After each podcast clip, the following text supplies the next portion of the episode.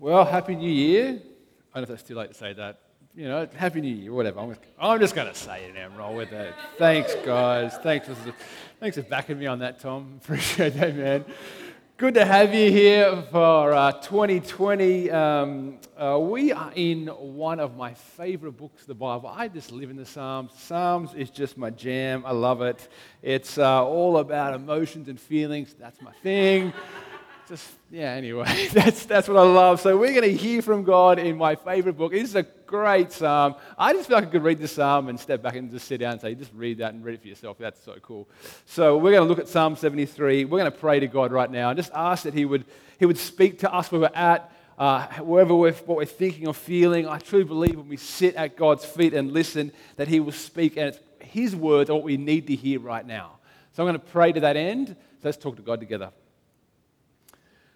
uh, Lord, we want to thank you so much uh, for who you are, uh, for your word, and that you speak. And Lord, we, as we come now to your word again, we ask that you would um, make this truth of Psalm 73 just come to life, uh, that you would speak it deep into the, the recesses of our soul, that we would hear of your goodness, of your faithfulness, of your all satisfying nature, and that we would look to you and feel refreshed that we would get perspective about uh, who we are, about the world we live in, about a year ahead, and that we would be people who just want to enjoy you forever. We want to thank you for the book of Psalms and the gift that it is. It's, it's your gift to us and how people experience you in this world. And so, Lord, we want to pray that we would hear this clearly um, and you would help us to sit at your feet. And thank you so much for your word, Lord. Amen. Um, you know, sometimes in life, what we need is, a, I think, is a good dose of perspective to look up and see the bigger picture. And, uh, and at times, if you don't get that perspective, it can be dangerous. Uh, most times around summer in Australia, you see sort of these pictures come out, right? This was taken just a few months ago. Uh, this was at a, a beach called uh, Berrara Beach on the south coast. Uh, this is a 2.5 meter great white shark cruising underneath of surfers who are oblivious to what is going on around them. Um, you know, my, my family and I were just at this beach maybe three months ago, um, looking uh, at, uh, at this same beach, and luckily we didn't see a shark or get eaten. But uh, you can see these surfers have no idea what's going on. Uh, they, they, haven't got the full picture, they haven't got perspective of, uh, of what's around them, and it can be dangerous and life threatening. Um, sorry if I've scared you from going to the beach in summertime. It's fine. I'm sure it's safe. Just go in. You'll be fine. You'll be all good. Don't worry about it. Uh, but seeing the bigger picture is often necessary if we're going to avoid danger. But it can be hard to get perspective, especially when things don't go as we'd hoped, and especially when emotions get involved. And I often see this in my kids, and sadly myself sometimes. Uh, for example, my kids have been on school holidays, and so we try and do a lot of activities with them, take them to fun places like, you know, Sky Zone, which I love, by the way. I've just fallen in love with Sky Zone, by the way. Anyway, we'll talk later. Uh, um, we, are take them to Sky Zone, to the movies. They stay up late. Uh, they've had Christmas and got presents, food, all that sort of stuff. We went away on holidays this last week, camping with friends, and they had the best time. I think they live a pretty good life, my kids. Anyway, um, uh, one day we're at the beach and uh, they loved the beach, and then we came home and then uh, had some nice lunch, and then we played a board game as a family. That's always going to be dangerous for us as a family. We sit on the table, and then straight away, fight breaks out of the rules of the game about what rules we're playing, and then we're playing fight breaks out, and it's just like life and death yelling at each other, this game. One of my kids, after this great day we've had at the beach together, had food, had fun. One of my kids gets up in tears, walks out of the room, and says, This is the worst day of my life. and you, I just think, the worst day of your life? Wow, that is so full on. Either they've had the best life ever, and that, that's just a dip in their great life up here. A, I don't think that's it. I, but I think more they've lost perspective on what is going on and what life is about. And, and they've become too caught up that one moment, and they flipped out and said the worst day of their life. And I'm sure, you know, we like this sometimes, right? Like, I have this tendency in me, you know, if my, if my favorite sporting team loses, I'm depressed for a day, or if a friend doesn't return a text or a call immediately, then you think they don't like me and I'm done with them, or, uh, you know, you have a bad day at work and you get home and you start looking at Seek, trying to find the, jo- the best next job you can find because it's the worst job in the world and no one likes me at work. But we can lose perspective when our emotion, emotions get involved. And uh, we, we, but in saying that, life can be hard. When we, when we start looking around and comparing ourselves to others, life can be really hard. And we know that you know, social media really plays into that comparison thing. But when we look around and see what others have and we don't, we f- can feel like we're missing out. You know, think about jobs or careers or opportunities or relationships or houses or whatever it is. When we start looking around, we think, well, they have it and I don't. Why don't I have that? Surely I deserve what they have at least.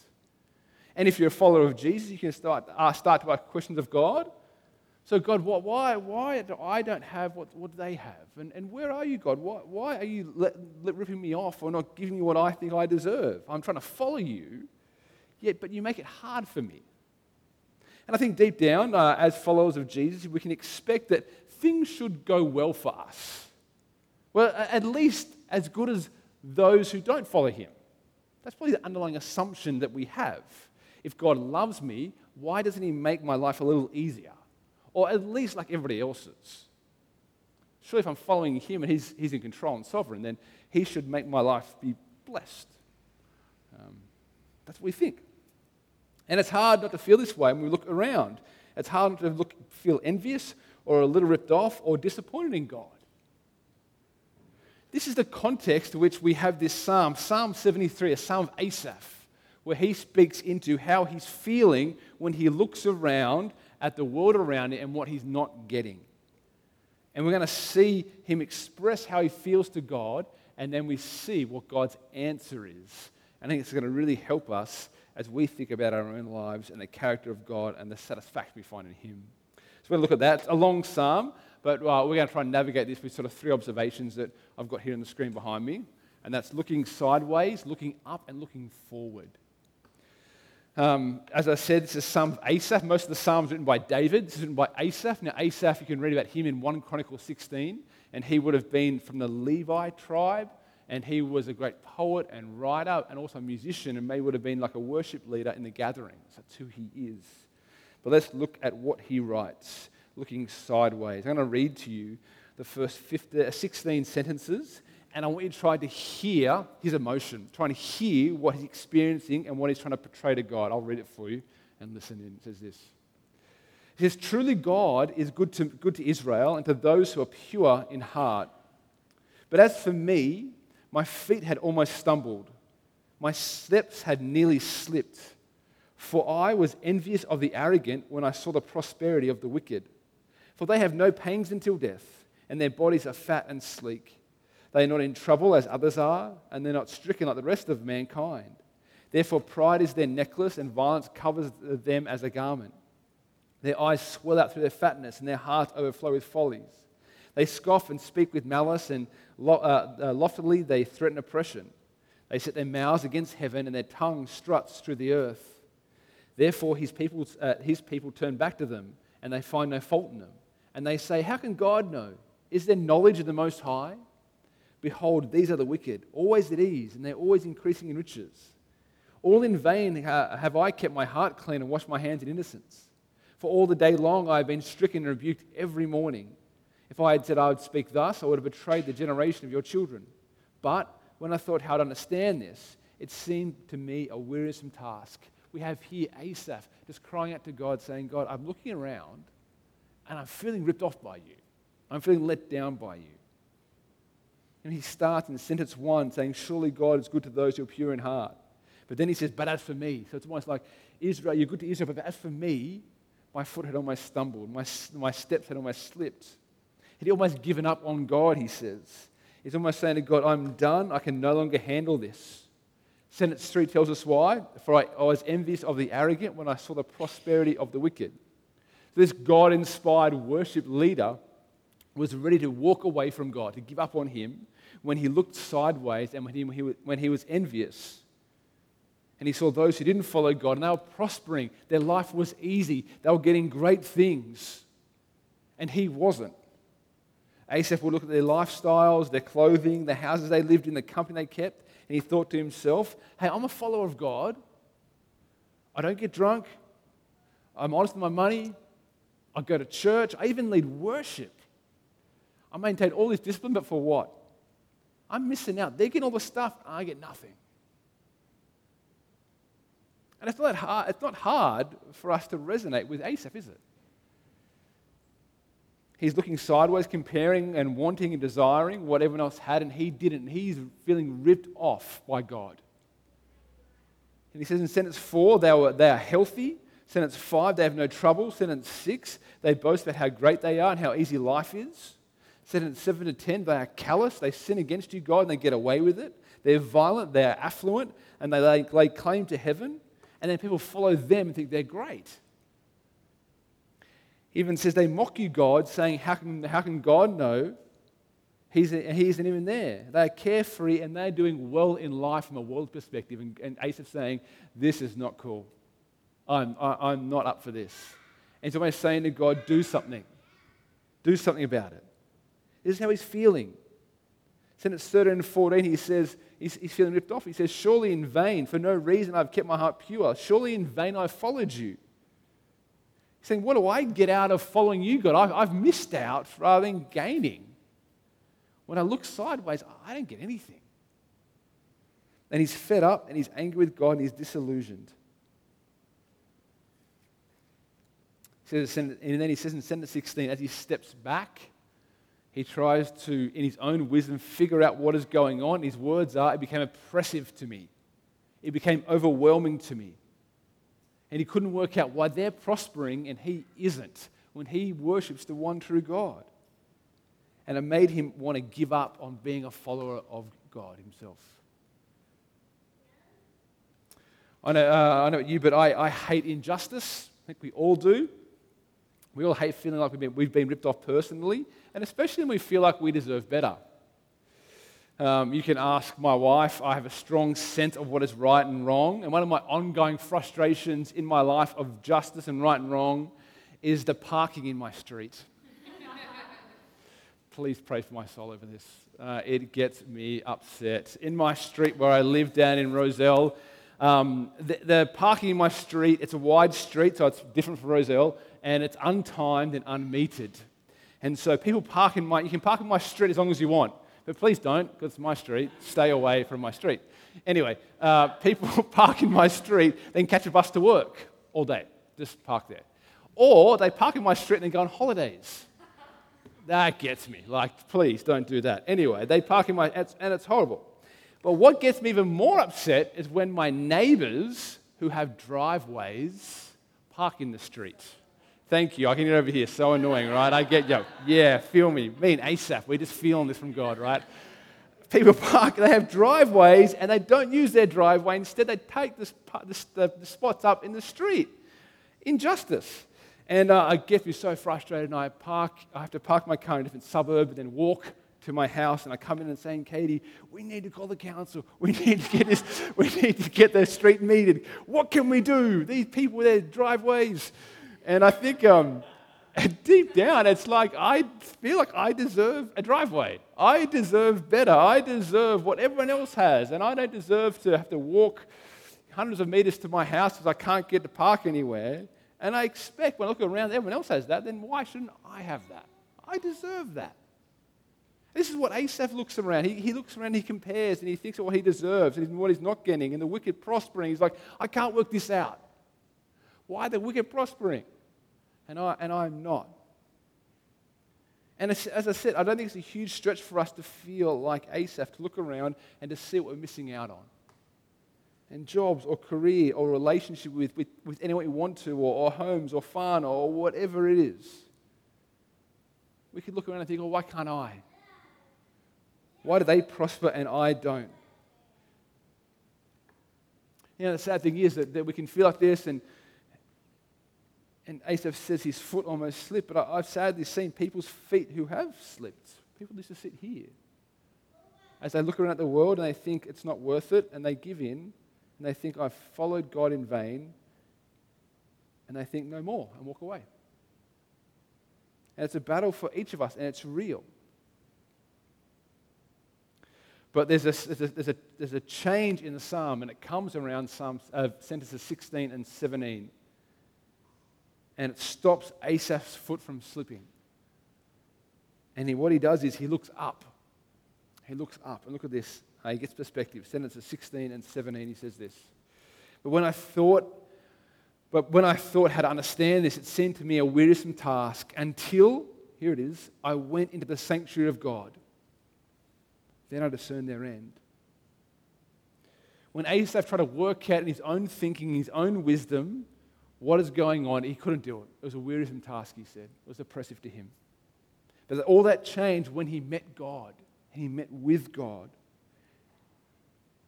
It's not until he comes and meets with his people that he gets perspective and life makes sense for him. Were all his questions answered? No way, they wouldn't have been. But what happened in the sanctuary that changed him was he, bring, he brought his confusion under the truth of God. As long as Asaph tried to work it out in his own strength and his own wisdom, he could not figure it out. All he could see was everyone else's immediate pleasure, and he was not getting that. But when he sat under God, the truth of God became clear to him. Perspective was given to him. He sees life from God's infinite perspective. And you can sense Asaph's relief. The tone changes in the psalm here. Everything changes. And his focus no longer is his problems or his envy, his focus is now God. And there he's reminded of God's attributes, his character, and his power. He's reminded of the satisfaction that is found in God alone. And coming to God, Asaph can both see both God's judgment against sin, but also his solution to the offer to sinners. And eternity breaks into Asaph's temporal perspective. Eternity comes into his temporal perspective. And when he gets perspective, he sees things very differently. Look at 17 to 19. It says this He says, Then I discern their end. Truly, you set them in slippery places. You make them fall to ruin. How they are destroyed in a moment, swept away by utter terrors. Asaph sees their prosperity is only temporary. They enjoy their sin for a time, perhaps in human perspective for their lifetime, but from eternity's perspective, it is a quick ride at the bottom. And Asaph realizes that the things of this world and desires pass away really quickly. And God is the one in control of their destiny, not them, and their end will be terrible.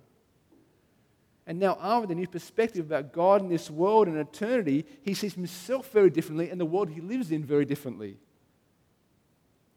When Asaph looked sideways, all he could see was what he was missing out on. But when he looked up, he could see things from eternal perspective and then what he had in God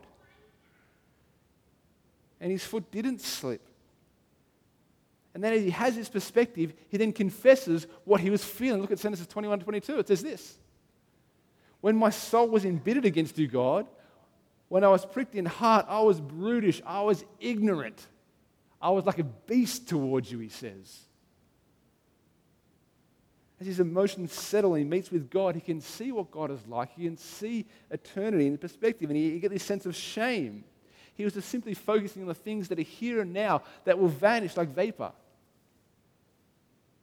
And he realizes now his perspective, he's not missing out on anything.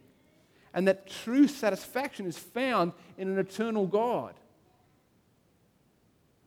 It reminds me of that great famous quote from C.S. Lewis's famous um, uh, essay that he wrote, the, uh, the, the weight, of, weight of Glory. It says this He says, We are half hearted creatures fooling about now here on earth with drink and sex and ambition when infinite joy is offered us, like an ignorant child who wants to go on making mud pies in a slum because we cannot imagine what is meant by, by the offer of a holiday at the sea. We are far too easily pleased. This is what Asaph realizes. The first 16 sentences, he realized that he was just wanting mud pies when a holiday by the sea was offered, offered found in God. And this changed when he meets with God. I'm sure you've heard of um, the phrase, the grass is always greener. I'm definitely a grass is always greener guy. Uh, it affects me quite a bit whenever we go out, especially for somewhere to eat, so breakfast or lunch or dinner. I'm the sort of guy who just regrets the choice they've made at, on the menu. I sit down very quickly and I think, I just want to choose my food, but I'll go through every single menu item to make sure that I get the best meal. Because my regret is when I sit there and someone orders a meal, I'm like, I wanted that. And then my meal is just like, oh, what's this? This is yuck. Like, you know, I just, I just can't enjoy it.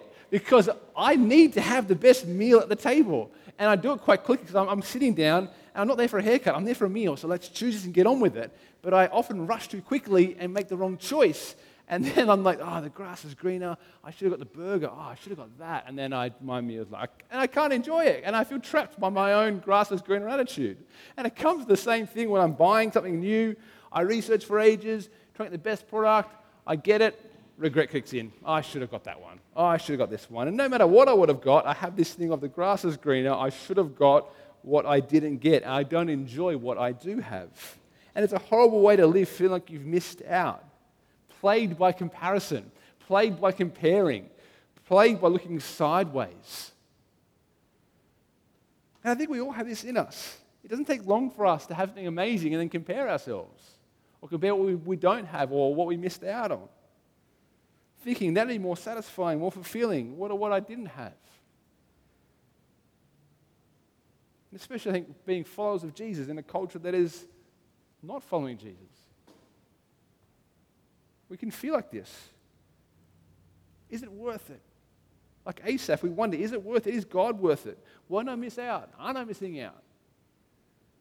Is this satisfying? Isn't this a, just a trudge? At the start of 2020 this year, the start of the year, you reflect on the year ahead, you might be feeling like that. Is it still worth it following Jesus? Am I missing out? Isn't this like a burden a duty and I can't? I don't. I'll never live, live up to God's expectations.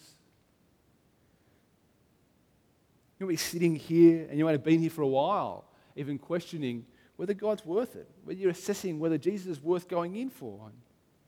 Why not I miss out? This is what Asaph was wrestling with. This is what his worship leader was wrestling with. Was feeling until he looked up and got perspective and saw eternity and saw the bigger picture and realized he doesn't live for just the now, but forever. And as Asaph understands perspective and he looks up and he sees what the, the, the, bigger picture is, he then relates it to a personal relational truth that comes in finding his satisfaction in God. And I want to read these truths to you and I want you to try and own these and listen to what he says here. I think these are some beautiful truths that, are, that, that you can have being a follower of Jesus. And I think this is where the satisfaction kicks in. Look at Genesis 23 and 28 to 28. It says this. He says, Nevertheless, I'm continually with you, and you hold my right hand. You guide me with your counsel. This is Asaph speaking to God. You guide me with your counsel, and after you receive me into glory. Whom have I in heaven but you? Earth has nothing I desire but you. My flesh and my heart may fail, but God is the strength of my heart and my portion forever. For behold, those who are far from you shall perish. You put an end to everyone who's unfaithful to you. But for me, it is good to be near God. I've made the Lord God my refuge. I may tell of all your works. Here, Asaph has just described himself as a brute beast before God as he looked sideways and envied and was angry at God. He was embittered, he said. But at 23, he gets clarity and he says, But I'm continually with you, and you hold me by the right hand. I love that even though Asaph was angry at God, God was still near him, and God still had him by the right hand. God was still had him and said, I still got you. And I love this relational anguish. I love this image that it gives of, of God holding and guiding Asaph just recently, as I said, we were away this last week and we were camping, and um, my kids love the beach. And my youngest one, Sav, she loves swimming and she loves going out past where the waves break. And she always says to me, Dad, can we go out the back past where the waves can't break? I say, Sav, we can, but you can't stand there. There's a lot of dangerous currents and rips. She said, It'll be fine. I said, Okay, as long as we go out, you've got to hold my hand the whole time. And so we go out through the waves, and I have her by the hand and, and she can't stand, so I've got to try and guide her through the currents. And we go under the waves, and we are going under the waves, and we're holding hands, and we go under the waves, and I pull her back up. up, up I, could stand up, and she would come up under the wave, and I hold her up, head above water, as I had, held her by the hand. And she knew she was safe because I had her by the hand. That she wouldn't let go, and I wouldn't go of her. And she was safe, and she could feel my presence, and she need not worry because I had her. I had hold of her and I was not letting go. You get this same beautiful imagery with Asaph and God. That God has Asaph by the hand and he's holding on.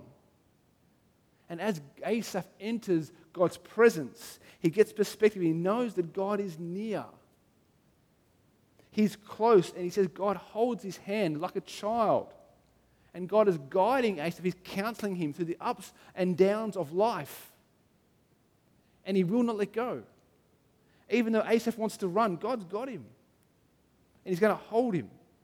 And there's nothing, Asaph, Asaph said, there's nothing better than being near this God who is personal, who is close, who is relational, who is intimate, who is all satisfying. And this is what Asaph now is experiencing of God as he gets perspective and knows what is happening in eternity. That God is near. And it's this beautiful picture of closeness. And you can picture of a father holding a small child. That's what it's like with us and God guiding, taking care through the ups and downs of life. And Asaph gets this, and so in Psalm, so in 25, he can exclaim, Whom have I in heaven but you? He can now say, Earth, looking sideways, has nothing I desire but you. He's announcing, Who else do I need? If you are, all, you are the all satisfying one. You are, the, you are the good Father. I am satisfied in you, and I don't need anything else. I don't need envy. I don't need to look at what the world has. I've got you. I've got everything. Earth has nothing I desire. And we see here straight away the antidote to envying is look up and to know what we have in God, the satisfying one, and to experience His closeness, His nearness, and His love. And his, the psalm tells you, if you have God, you have everything. He is the one who sustains, in its 26. So Asaph says, My heart may, my flesh and my heart may fail, but God, you are the strength of my heart, my portion forever. He's saying, God, I know I'm going to stumble, I know I'm going to fall, but that's okay because you're my strength. You're the one who will carry me. You're the one who is near. We read here, once you are God's child, He will never let you go. He'll be close forever. He will sustain, He will lead, and we need not fear. And this is the all satisfying God. And Asaph experiences this and knows this. And so he says in sentence 28 it is good to be near God. You see this huge turnaround from him being angry and embittered and looking sideways and wanting and saying, No, no, no, no, no. Now I understand it is good to be near God. He's the all satisfying one. And as I look to Him, as I know what I have in Him, the things of this world will go strangely dim in light of, the, in light of His glory and grace. And because of now his newfound perspective, he looks forward. So in 24, he says, You guide me with your counsel, and afterward you receive me into glory. I look forward to that day of glory. He looks forward to experiencing God's all satisfying nature forever. He knows that earth, no matter what it can offer him or not, has nothing in comparison to what he has in God right now. And no matter what happens in life, that God is his strength, will hold on to him and he will lead him into glory. And he says there, because of this, I will tell others of the satisfaction I have in you. I will tell others of your deeds, he says. He's so convinced of this experience he has in God, he says, I want to exclaim it to everybody else around me so they can share with what I've got and experience what I have. You know, if you've been here at all, uh, uh, at any time here at City Light, you will know, as Kez was saying before, that we are on about seeing more and stronger disciples of Jesus. And over time, I've realized how closely linked those two things are. We're a church that's on about seeing people come to know Jesus. We planted City Light seven years ago not to simply just to gather more Christians together, but we want to be a light to our city. We want to shine the light of Jesus to the world that needs to know that. Being on mission, telling others about Him, being His light in this world. And I think Psalm 73 shows us how to do that. As we grow stronger, as we experience God and His love and know that, out of that, we will want to share and invite others into the experience of God that we have. They fit together more and stronger. So I truly believe we will not commend what we do not cherish. We will not commend what we do not cherish. I know that's, that's true for my own soul. So I want to encourage you for the sake of your own joy and for the sake of the city, those around you, we need to know and experience and enjoy all that we have in God.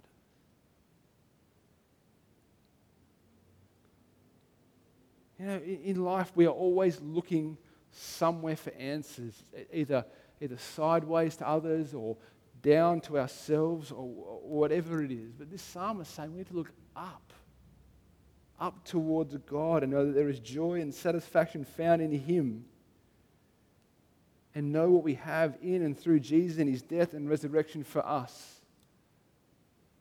And I, I want to encourage you as we start this year, whether you've been a follower of Jesus for years, or whether it's just begun for you, or for whatever it is, that do not let the, the gospel of Jesus, do not let Jesus' death and resurrection, that God's unconditional love for you, simply become a series of truths or propositions that you can just spur out of the top of your head. Jesus died for me, I'm going to heaven. Heard it before, great. Thanks, Gav, good sermon.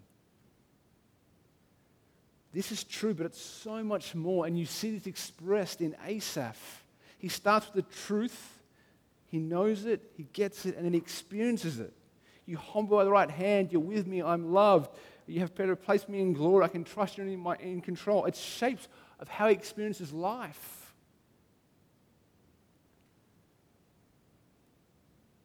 He can say that earth has nothing I desire but you. I wonder if you can say that. It is good to be near God. Can you say that? We can say it. Of course, we can say it because we're followers of Jesus and we know it. But do you believe that? And does your life show that?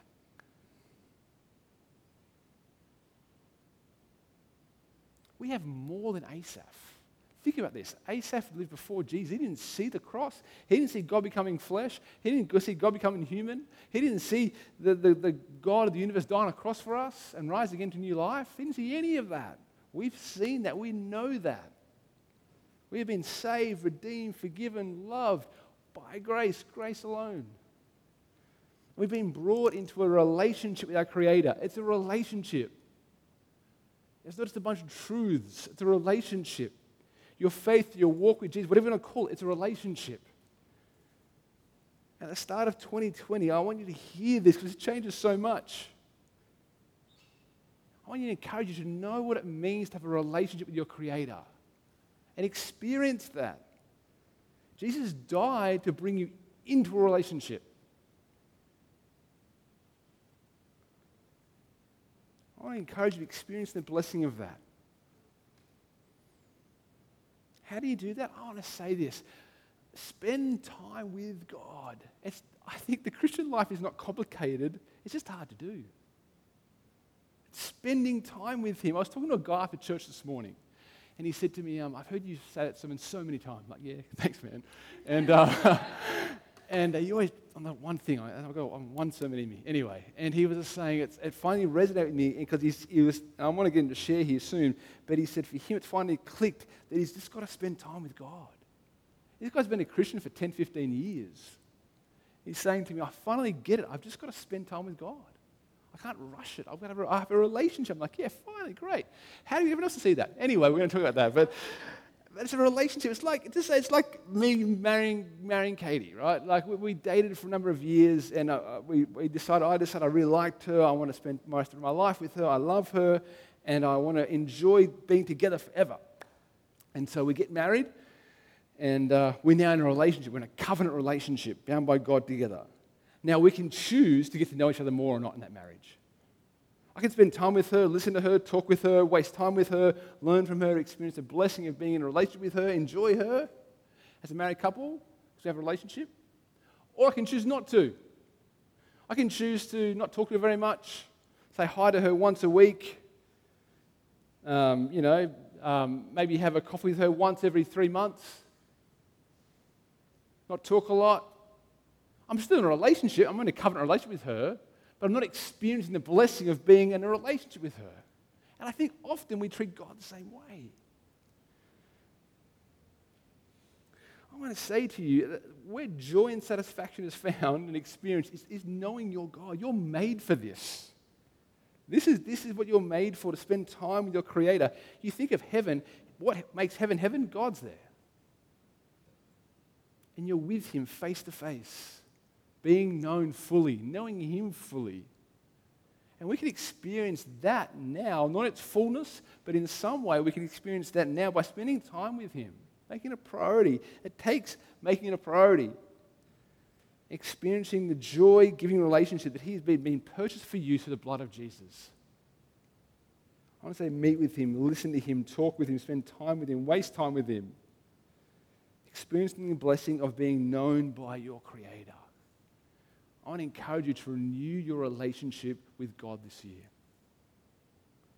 Talk to people in your MC about how you might want to make a plan to read the Bible together. I've shared before, me and the guys in my MC, we read a psalm a day and then we do WhatsApp and post what we've learned each day together. Make a plan how to meet with your God. Make it a goal to say along with Asaph this Whom have I in heaven but you, God? And there is nothing on earth that I desire besides you. Make that your goal this year. To be able to save that and believe that.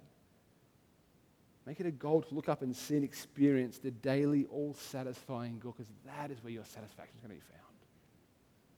I'm going to pray for us.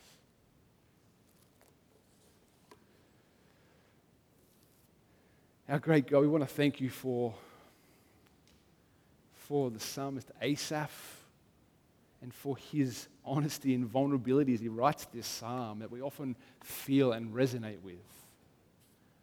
Lord, you want to forgive us as we often find ourselves searching for satisfaction in good things that you've created, but we often make them God things that are there not. And so, Lord, we want to pray that we would repent of this Thank you that you are merciful and kind. And no matter how many times we fall and, and stuff up, that you are there again to pick us up and to remind us of your grace and your kindness. Thank you so much that our, our relationship with you is not built upon our efforts, nor upon, nor, uh, nor upon how we're feeling towards you, but it is built upon Jesus and his death and resurrection for us in our place. We pray, Lord, that we want to not just leave it there, that we want to go and experience the blessing of being in a relationship with you. That we'd experiencing, experience this, the satisfaction that comes from being known and loved by you. And that would just shape our days, our lives, how we view ourselves, the world, everything else around us. We want to thank you so much that you're a God who loves us deeply. We want to pray, Lord, that this year we would know more personally what it means to me, what it means to be loved by you. We throw those words out so flippantly. We want to pray, Lord, that that word loved by you would just go deep. We want to pray, that it says in Ephesians 3, that we would grasp how wide, how deep, how high, how long is the love of God in Christ Jesus for his people. We want to pray that you, Holy Spirit, would take these truths and make them go deep for those of us who are still searching, who are still not sure, we're on the fence, we want to pray, Lord, that you would open our eyes and give us perspective. That you're a God who loves, who has saved us. Lord, I beg for us as a church that you would just bring a renewal, a revival in our hearts and our, and our, and our passion for you and your name. We know that out of this, we cannot do, we cannot reach our city, we cannot reach our world unless we are satisfied in you. We will not commend what you do not cherish. So, Lord, do a deep work in our hearts, we ask this year. Help us to start tomorrow. Each day is a new day. Help us to begin again. Help us to do it together as a church. We pray it all in Jesus' name. Amen.